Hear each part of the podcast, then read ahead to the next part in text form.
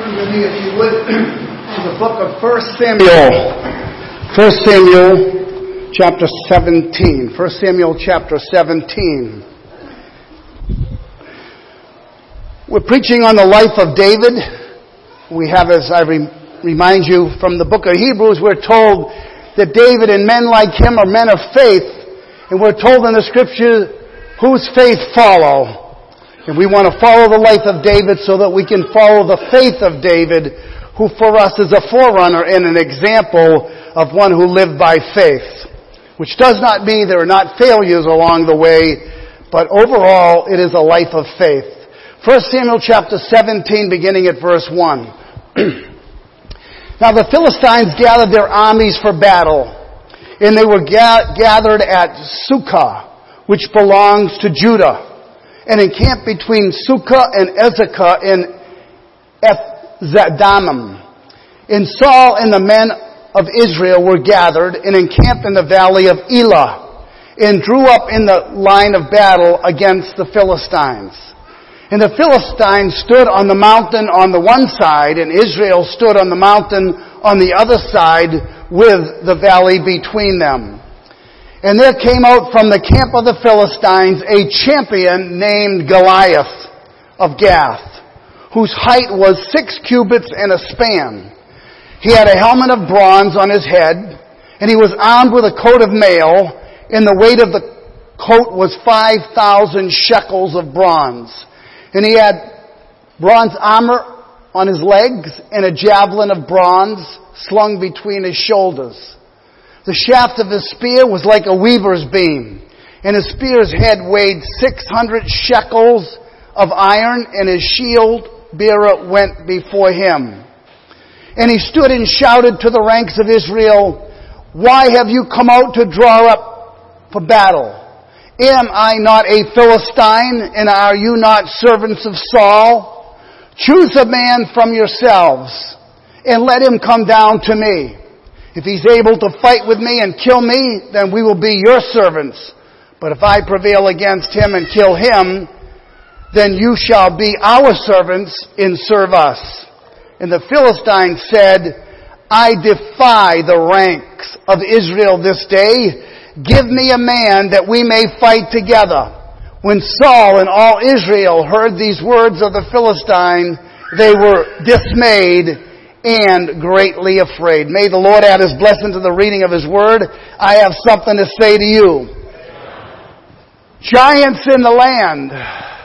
You know, you and I have giants in the land, and think of it in your life. What are the giants in your land? What are those obstacles that stand between you and your future? In this particular scene, we have two hills and we have two settings here. The Philistines on one hill and the Israelites on the other hill. We too are in between, if you will, going from one hill to the other hill. We have a journey to take. And oftentimes along life's journey, there are things that occur in our lives that cause us to pause and hesitate. Someone said that faith is largely inactive when it is not tested. That is a really loaded statement. Let me repeat that. Faith is largely active when it is not tested. Can you amen that? Do you know what I mean when I say that? Here's an example where faith is being tested. When you have a giant in your life of crisis that you have to face, now your faith is put to the test. It's easy to let faith run course and it goes along smoothly. There's no trials. There's no temptation. There's no frustrations. There's no difficulties. But when the knock of difficulty comes on our door, then our faith is really put on the spot. Is it active? Still inactive. Faith can lie dormant under certain conditions. By faith, I mean, it's not as if we're ever without faith before God. The just shall live by faith. Our standing is based on faith. But what we're talking about here is activating faith. Faith that can meet trials. Faith that can endure when the times are tough and when things. When the world would collapse and fail. When the world would have to go to the artificial stimulants that the world provides to give them that boost and enable them to get over their humps. But with a Christian, we have something that we can lean on. We have a sure high priest at the right hand of God who ever lives to make intercession for us. We have the eyes like Stephen that we should be able to look into heaven and see the man that it's that, that's at God's right hand who's living and interceding for us. But we will have in our journey, we will have that's going to cross our path. In the book of Samuel, the, the name Philistines appears 100 times. They're very prominent in the book of Samuel. I have to draw your attention to the book of Numbers. You don't have to turn to it, but I think this sets the stage for what we're reading about this morning. And I'm going to read from Numbers chapter 13 verse 32 and 33. And it reads like this. So they spread this bad report, that is the spies that had gone into the land. Twelve of them had gone in to check out what the land was like before they were going to arrive there. So they could make a determination, maybe a strategy, how they will go about it, what kind of difficulties they would have, where the battles would be fought, etc. And this is the report that came back. So they spread this bad report about the land among the Israelites. And what did they say? Quote, the land we traveled through and explored will devour anyone who goes to live there. All the people we saw there were what? Huge. We even saw giants there, the descendants of Anak. Next to him, we felt like grasshoppers, and that's what they thought too. Who brought this report back? Five, six of the reporters came back saying, uh-uh, this is off limits. This is a danger zone. We see the signs in advance. We can't go through. We're not going to be able to make it. Five, six, ten out of the twelve said, uh-uh. We can't move. We're like grasshoppers compared to them. They're giants in the land. The, the giants of the Anakims. And it just so happens, as we read in Joshua 11 verse 21 and 2, during this period, now this is the period when Israel is in the land, notice what it says, Joshua destroyed all the descendants of Anak, who lived in the hill country of Hebron, Debir, Anab, and the entire hill country of Judah and Israel. He killed them all and completely destroyed their towns.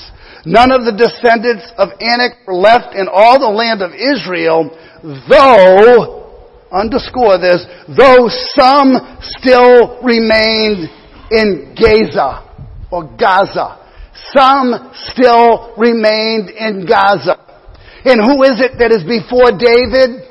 One who was from Gaza. One who was an Anakim descendant. One who was classified as a giant in the land. How are we going to face these giants? And here one shows up on the battlefield.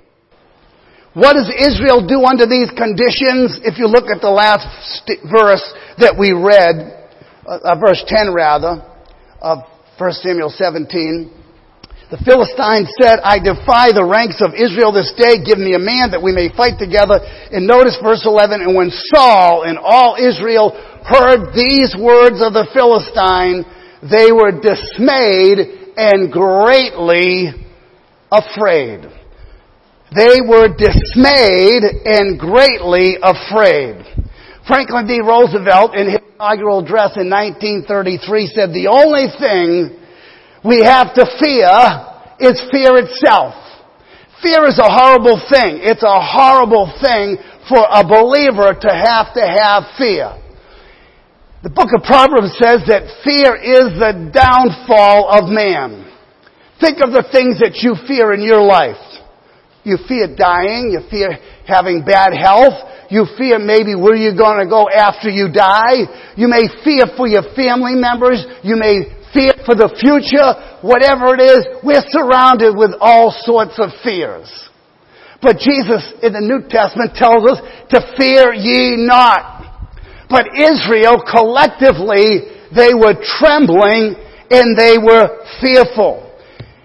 If you look back, you don't have to turn to this either, but if you go back to the, uh, in 1 Samuel chapter 13, again, when the Israel gathered themselves to fight against Israel, it says this in verse 5 of chapter 13, and the Philistines gathered themselves together to fight with Israel, 30,000 chariots, 6,000 horsemen, and people as the sand which was which is on the seashore in multitude.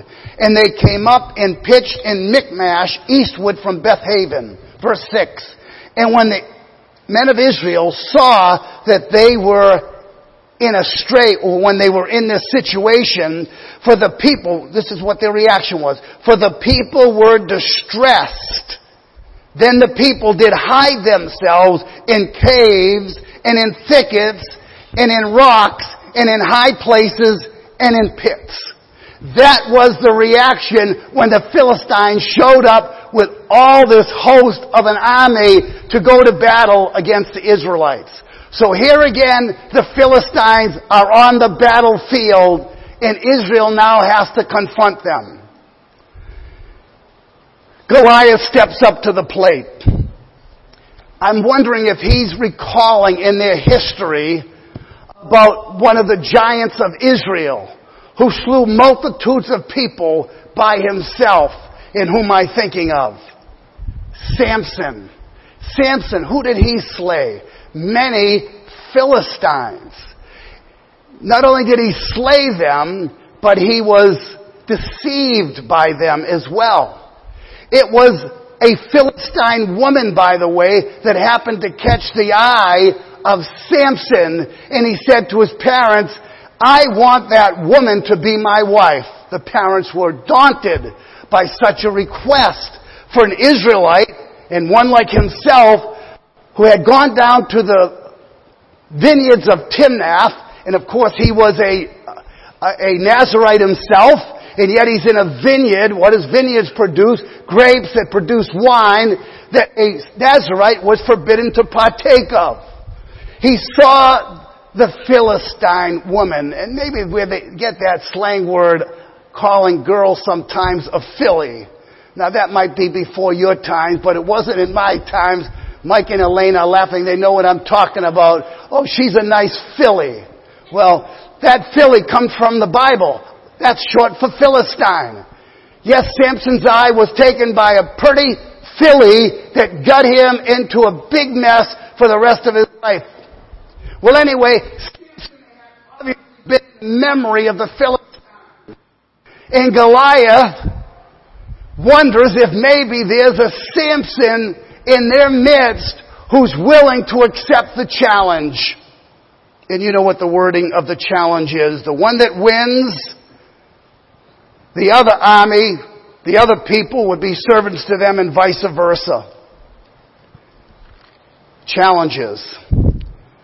Now, getting into the text here, we had mentioned last week about, or the last time I spoke on David was that the Spirit is removed from Saul and David is anointed with the Spirit. We said that David is a type of Jesus.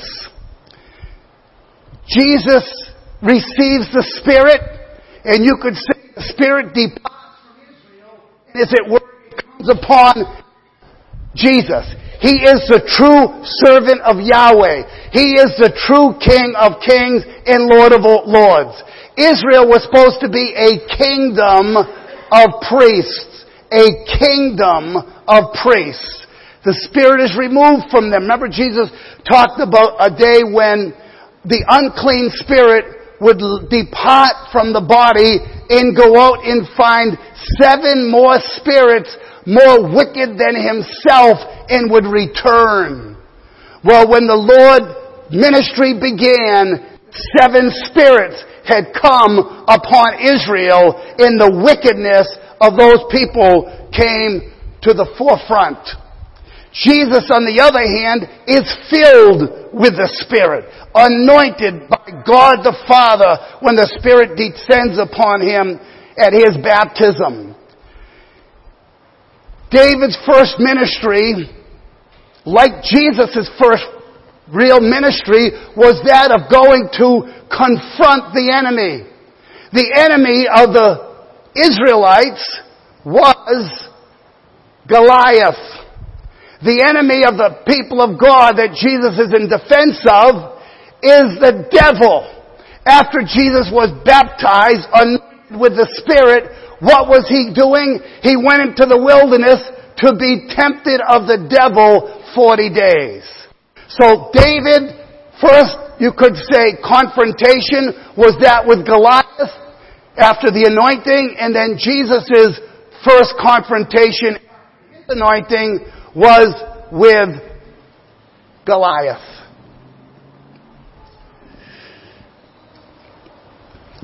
Now there's something that happens in between these, and that's how the 13th chapter ends, excuse me, the 16th chapter ends with David, the sweet psalmist of Israel, who's playing the harp before Saul.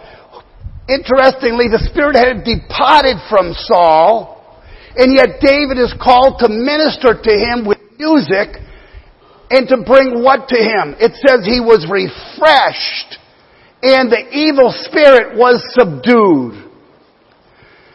I wondered what would I, what can we get out of that? If this type not only of the Lord, but an example and a type for us, what can we get out of David being a, a, a psalm singer or a, or a musician, I should say, a harpist that's going to play on his instrument to us all?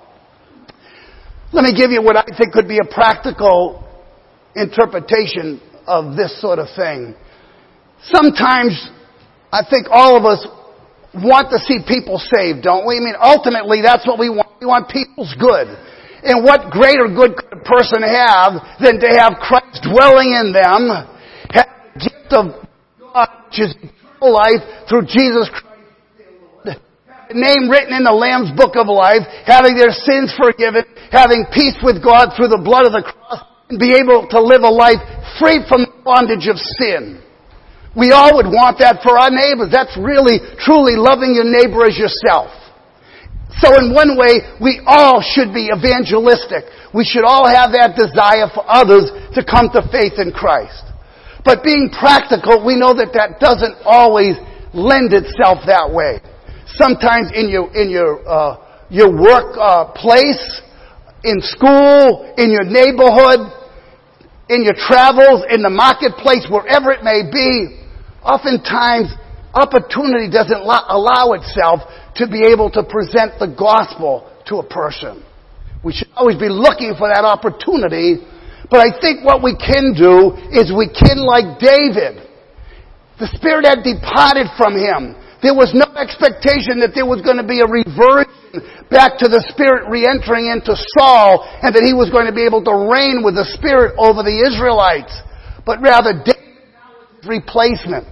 We too, I say, can like David, we can minister to the unsaved in a way that we can live a life like a sweet psalmist of Israel that we can bring something to their lives that is a reflection of Christ in us that emanates to them without necessarily saying a word. And I'm not saying this because I'm trying to say, hey, here's a good excuse for not giving the gospel to people. But I think if we're really honest in, in our in, uh, in, in analyzing of our lives, we know that we don't always have, and there are not always the right opportunities for us to present the gospel. But we can carry with us always the, the hop, as it were. We can always have a sweet presentation to the lost. So that even though they may have the evil spirit, if you will, even though they may be wicked and, and unkind and ungenerous and on and on and on, we can still minister to them in a way that we can affect the unconverted. The Bible says a soft answer, for instance, turns away wrath. Who does that apply to? anybody that you're dealing with in your life circumstances. But angry words stir up strife. So what kind of words do I want to use? What kind of a spirit do I want to have? I want to have a sweet, psalmist-like spirit in ministering to those that I cannot necessarily preach the gospel to, who I know have shut the door for gospel opportunity to be presented to them. I can still, nevertheless, be a, a light beam for the Lord. Think of Jesus' ministry himself. Jesus didn't save everybody that he ministered to. He fed the 5,000 plus. He went about, the Bible says, doing good, healing all that were oppressed of the devil. And I'm not saying this to be anti-evangelistic. I think you know me well enough that I'm not intending that to be the case. But I'm saying we need to have that balance. Even in some of Paul's travels, I've noticed in Acts 28 when he goes to the Isle of Miletus. It, it says that uh, the, the natives there ex- treated them with extraordinary kindness. And he healed Publius's mother, and he healed many that came to him, but there's no mention of gospel presentation. Now, I'm not going to say that the gospel wasn't preached to these people. But I will say that the book of Acts does not mention it. There may be times too when we may not be able to present the gospel to people, but we can bring to them a sweet savor of Christ. And I think David highlights that. And as we go through his life, we'll see the character of David. The God built-in character of David how he ministered to people, how he handled situations, how he was before Saul, who became an enemy of him and was persecuting him far and wide. And yet David still had a spirit of humbleness and compassion and love. And what an example he is to us. Now, as I said, maybe this Philistine remembered something about the legacy of Samson. And he was calling out the best of their men to come and confront him.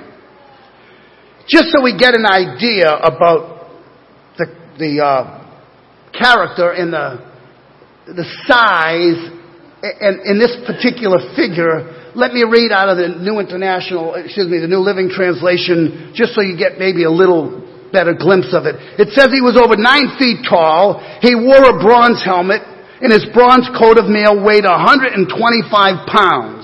He also wore bronze leg armor. He carried a bronze javelin on his shoulder. The shaft of his spear was as heavy and thick as a weaver's beam, tipped with an iron spearhead that weighed 15 pounds. His armor bearer walked ahead of him carrying a shield. He was coated, loaded with 200 pounds approximately of armor, which to any one of us would be way overbearing.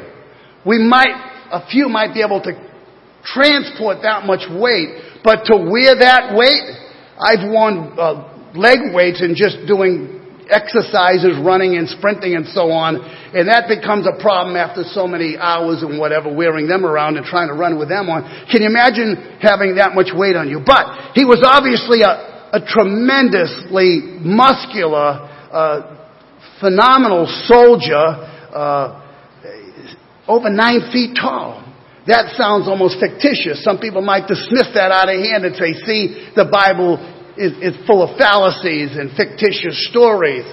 But it has been, a, it's a fact that archaeological findings in certain parts of, of Palestine have discovered skeletons between seven and nine feet tall. Nine feet tall. So it's not an impossibility. The tallest person I ever was around was a uh, basketball player who was seven feet, seven inches, and some beyond that, and a half or whatever. Seven, eight, and more. I remember standing next to him, without exaggerating, because I stood right behind him, and if you guys know what I'm talking about, when a, when a player wears a jersey, and uh, He had his, his jersey on. His number was like 12 or whatever. I just went up to him just so I could get an idea of how I compared to his height. I came up to the bottom of the numeral that was on his back. So I was just a little bit over his hip. And he was seven foot seven. Monster. It was, it was, it was the scariest thing I think I've ever seen when I saw him come into the gym. Now the gym door is about seven feet high and he had to duck his head just to get into the gymnasium. Can imagine what it's like to sit on a plane or something of that sort. But nevertheless, nine feet tall, we can't even imagine that. But he obviously was a unique individual, and the Bible highlights him in a way that should draw our attention. Now, what was the strategy that, that Goliath had? Possibly one could have been having a one to one combat would have saved massive bloodshed. No one had to be involved. They didn't have to go at it with each other. The Philistines had many battles with, with Israel. They lost most of them. Some of them they were victorious, but they knew from their history how many casualties could possibly occur. So this might have been a legitimate challenge. Hey, we can save a lot of lives. Just send me your best. You got a Samson among you? Bring him out.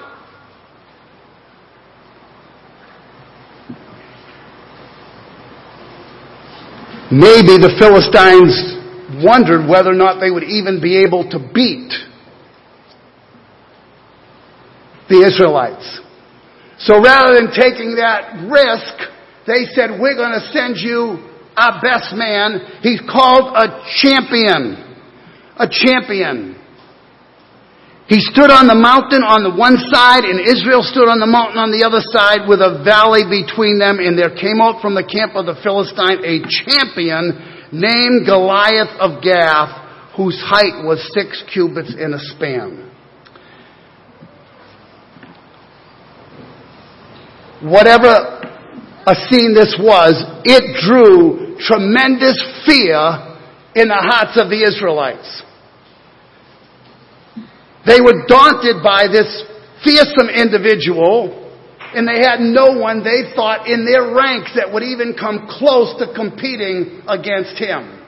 And I'm not going to go into today because I'd like to spend a little more time next week on David's coming to the forefront. But it is it, it's understandable.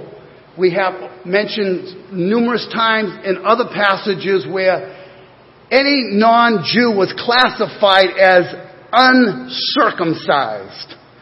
For the Philistines to challenge the Israelites was like the Israelites saying, wait a minute, we're the champions of the world. And, and that's not meant in a competitive way, but they are definitely known and realize that they are special, God's chosen people. How then could the uncircumcised challenge those who were circumcised with the covenant and had a relationship covenantally with the true and the living God? Unfortunately, their reaction indicates that there was no dependence on God. And this is not uncommon for Saul. As I mentioned in the previous battle, those who were followers of Saul oftentimes took the, the virtues or the characteristics of the leader. In Saul's leadership characteristics were such that it caused the Israelites to tremble and to fear and to be in great distress. Oftentimes we lose sight of Christ in our lives, not realizing that He's really at the forefront of the battle, that He's one that I can count on. I think sometimes Scripture is abused and misused, um, and it is in the uh, athletic world. I see it over and over again. I mean, in a way, I'm kind of glad and I'm impressed and I'm glad the word's getting out but it's just a misunderstanding of the word in, in its application. I remember when Mike Tyson was going to fight against, uh, what's Holyfield's first name? Yes. He was going to fight him, and he comes out of his locker room, right? And he has that big walk down to the stage, and he's got this beautiful silk boxing robe on, covering him. And what's on it?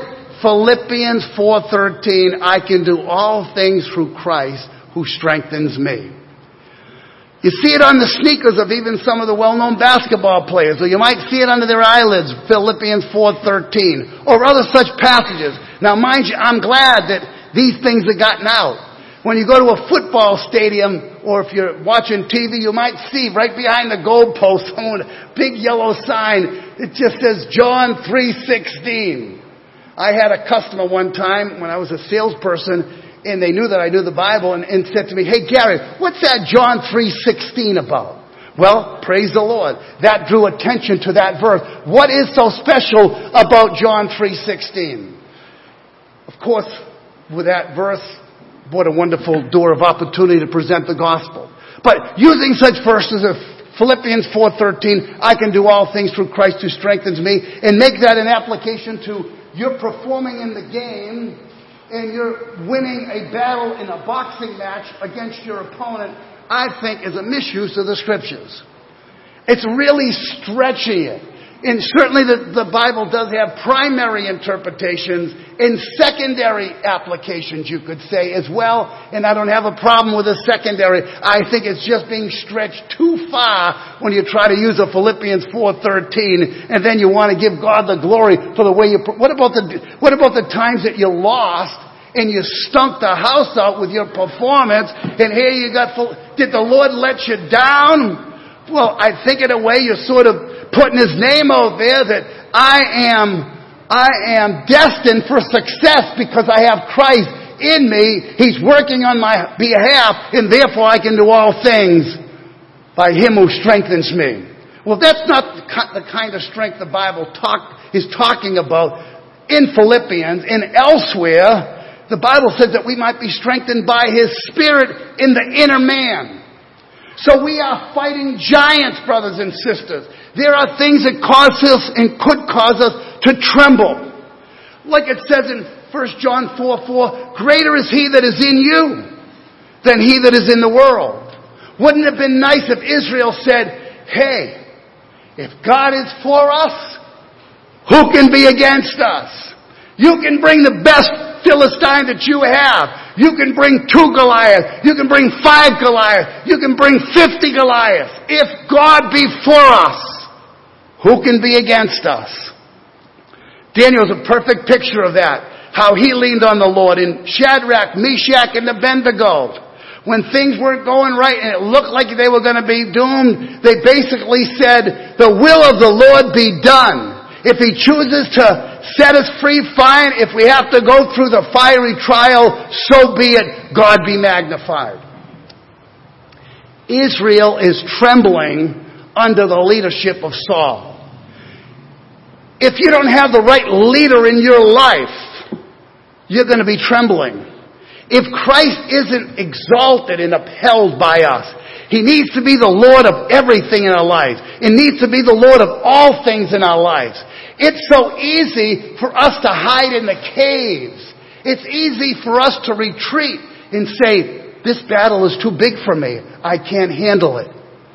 But you know, I get great consolation. I wonder how I'm going to die someday and I've been around lots of people that have died and have suffered from various kinds of sicknesses and diseases. And I think, I don't know how, how I could handle that. I bet that goes through your mind sometimes. But one verse that consoles me, and that's 1 Corinthians 10:13. There is no trial taken you that is not common to man, but God is faithful, who will not allow you to go through that trial, but will make a way for you to escape. A way to escape. Or in other words, to bear it, to get through it. How am I going to get through it? If God be for us, who can be against us. The Lord is on our side. We just oftentimes need to lay hold on the Lord so that the fear dissipates. Matter of fact, one of the objections objectives, I should say, of Christ coming into the world was to deliver them who through fear of death were all their lifetime subject to bondage. And of all the fears of life, I think it's pretty obvious that the greatest of fears, and it tells us that in Job 18:14, that death is the king of terrors. That we have one who has conquered death by his death who could go into the graveyard of Lazarus and say, Lazarus, come forth. The one who could say, I am the resurrection and the life. He that believes in me, though he were dead, yet shall he live. That's the one that we have as our leader. We're not under the Saul leadership. We're not being led by the one that doesn't have the Spirit upon him, like the Lord was anointed with the Spirit of power, of holiness, he is our anointed leader in how critical it is for us to see ourselves as we sang, sometimes sing with the children, I'm in the Lord's army. I'm in the Lord's army. I have fought in the infantry. I have fought in the cavalry. I'm in the Lord's army. We're members of the numbers of Jehovah's host. So we have the Lord who's leading us. So when we find these times of difficulties, when our faith is stretched, when our faith is challenged, when the voice of the Goliath is shouting out, you serve me. You know, the, the Israelites could have caved in. They, they were processing this a, a little bit in the beginning here until David, of course, steps up, which we'll get to next week. But I suppose they were thinking, what in the world are we going to do? Look at that huge monster. Who's going to battle him? We have nobody in our ranks that can handle him. And that's how we think sometimes. We don't have anybody in our ranks. I don't have it in myself. Amen, you don't. But there is someone in us, someone over us, someone who we can trust when we do go on the battlefield. And when we do hear the threatening voice of the enemy or of just some of the things that are common to mankind. Some of us are used to having good health. We have good family life. We have good jobs. We're well taken care of. We live in America. In some ways, we're, we're quite spoiled. And I oftentimes, when I read about the martyrs, modern day martyrs, let alone ancient martyrs, we have plenty of them around today talk about tribulation. If that's not tribulation, I don't know what is. The church surely seems to be going through tribulation, and in some parts of the world, extremely severe. When I see a person on Facebook, when I used to be on Facebook, and a professor from a seminary sent a picture of a brother in the Lord who was asked, this, this was, this was an actual camera footage of, of what, he was asked to deny the Lord. He refused to, to, deny the Lord and, and, accept, I think it was uh, Muhammad or whatever as being the final and true prophet. He wouldn't accept it. They grabbed him by the back of his hair and they sawed his head right off. Oh, that image still remains with me, but I think, wow, what if that was me? How would I handle that kind of a situation? You know, that's where the Lord comes in. And, you know, we can't predict we don't know what the future is going to hold. I don't know how shaky or nervous I will be, but I hope that I can read a story like this and read portions of the scriptures and find many passages that will give me that strength, that will give me that trust, that will give me that confidence so that I won't back down, that I won't be fearful.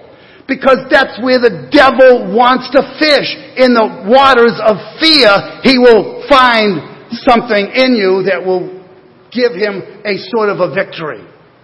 But when we know that we have in our ranks the Lord of glory, the Prince of life, the King of kings, who says, I'll never leave you nor forsake you. And when the battle gets hot and the numbers seem to be way above our numbers, and when we, it looks like the odds are against us, guess who we can tap into? That's Christ. When God saved you, the Lord connected himself with you, if I can put it that way. He united you to him and he to you. You are bonded together. We're sealed with the Holy Spirit of promise. What a guarantee is. What assurance that is. What peace that should bring me. To know that I am united to Christ. And he that has done this to the least of these, my brethren, Jesus says. That's what he calls you and I. Hey, this is my family member. I remember in the neighborhood where I grew up with, my brother was five and a half years older than me, and he was one of the toughest guys in the neighborhood. And if one of the bigger boys picked on me and the older boys picked on me, and my brother found out about it, guess what? That person was tapped on the shoulder. He was notified. Well, we've got the Lord on our side and whatever neighborhoods we get into, whatever people, whatever things that may come into our lives that may seem to threaten us. And we don't feel in ourselves. And this is where I say our test is, is, is really, it, it's really put on the line. Faith is largely inactive when it is not tested. And if you go away from this sermon not getting anything out of it, at least get this. Faith is largely inactive when it is not tested. The Israelites were going along, maybe fine, no difficulties. They had thought that they had won the battles and things were going to be clear sailing from now on in, but now all of a sudden a giant appears on the scene. And you never know what a day will bring forth. You never know when that next trial is going to come your way. In handling it, I'm not saying in any way that it's simple, it's easy, it's almost, it's not like you just sort of pull Jesus off the shelf and say, okay, Lord, now it's time for you to act. It's a process. It's Christ working in you, giving you that spiritual empowerment and sense of His presence within you so that you are confident that you are able with Him, not me, not me, like Paul says, it's not I, but Christ liveth in me. In the life that I now live in the flesh, I live by the faith of the Son of God who loved me and gave himself for me. That's faith in action. And that's what's called for. And that's something that we can learn from in this example in the Old Testament when the Philistines draw near and this monstrous character appears on the scene and these threatenings are shouted out against them. Saul is no one to look to. He's not a good example. He has failed them before. He's no one to turn to. But they're still the children of Israel, the children of God. They do have a high priest. They do have access by way of the Urim and the Thummim to be able to, the, with the ephod, have contact with God. How much more the communion that we have with the Lord. God dwelling in you. I will dwell in them and walk in them. I will be their God and they shall be my people. Well, He's with us even when we're in tough situations. And when a giant appears out of nowhere, I can't go on that battlefield alone, and we'll talk more about David going on the battlefield and how he was able to go in the full strength of the Lord and in the name of the Lord and not in any way through some artificial means or some other avenue to try to confront this wicked giant, but he had God ultimately that he leaned on for the victory. So, in summation, I just want to say the giants that you have and I have in our lives, whether they're present right now, or whether they've been in the past, or whether they're going to be showing up in the future. Hopefully we've learned from the past, are learning in the present, and will be prepared for the future. That there is a way that we can confront this giant. We can conquer him. Matter of fact, the Bible describes us as we are more than conquerors. How? Through Him that loved us. That's how we conquer. It's through Him. We have no strength on our own. I feel like I'm the weakest person on the globe when it comes to certain things. But I always have to remind myself, it's not I, it's not me. It's Him that I've got to lean on. He is my strength. He is my tower of strength. He is my pillar. He is the rock of my salvation. He's the one that I can count on. How wonderful it would have been if they could say, Hey, Saul, you're our leader. Go before us. Take care of this monstrous character. Give us victory. And we're right there with you. Well, that's what we want to do. We want to send the Lord on the battlefield through us so that we can be able to fight the giant whose objective is to bring us into a valley, a valley of despair, which was between the two mountains. That's where the blood would have ended up being right there in that valley. But praise the Lord, we have a hill that we can stand on. That is the rock of our salvation, and we can be more than conquerors through Him that loved us. May God help each of us to realize that in ourselves, we can accomplish and do nothing. But with God on our side, we can.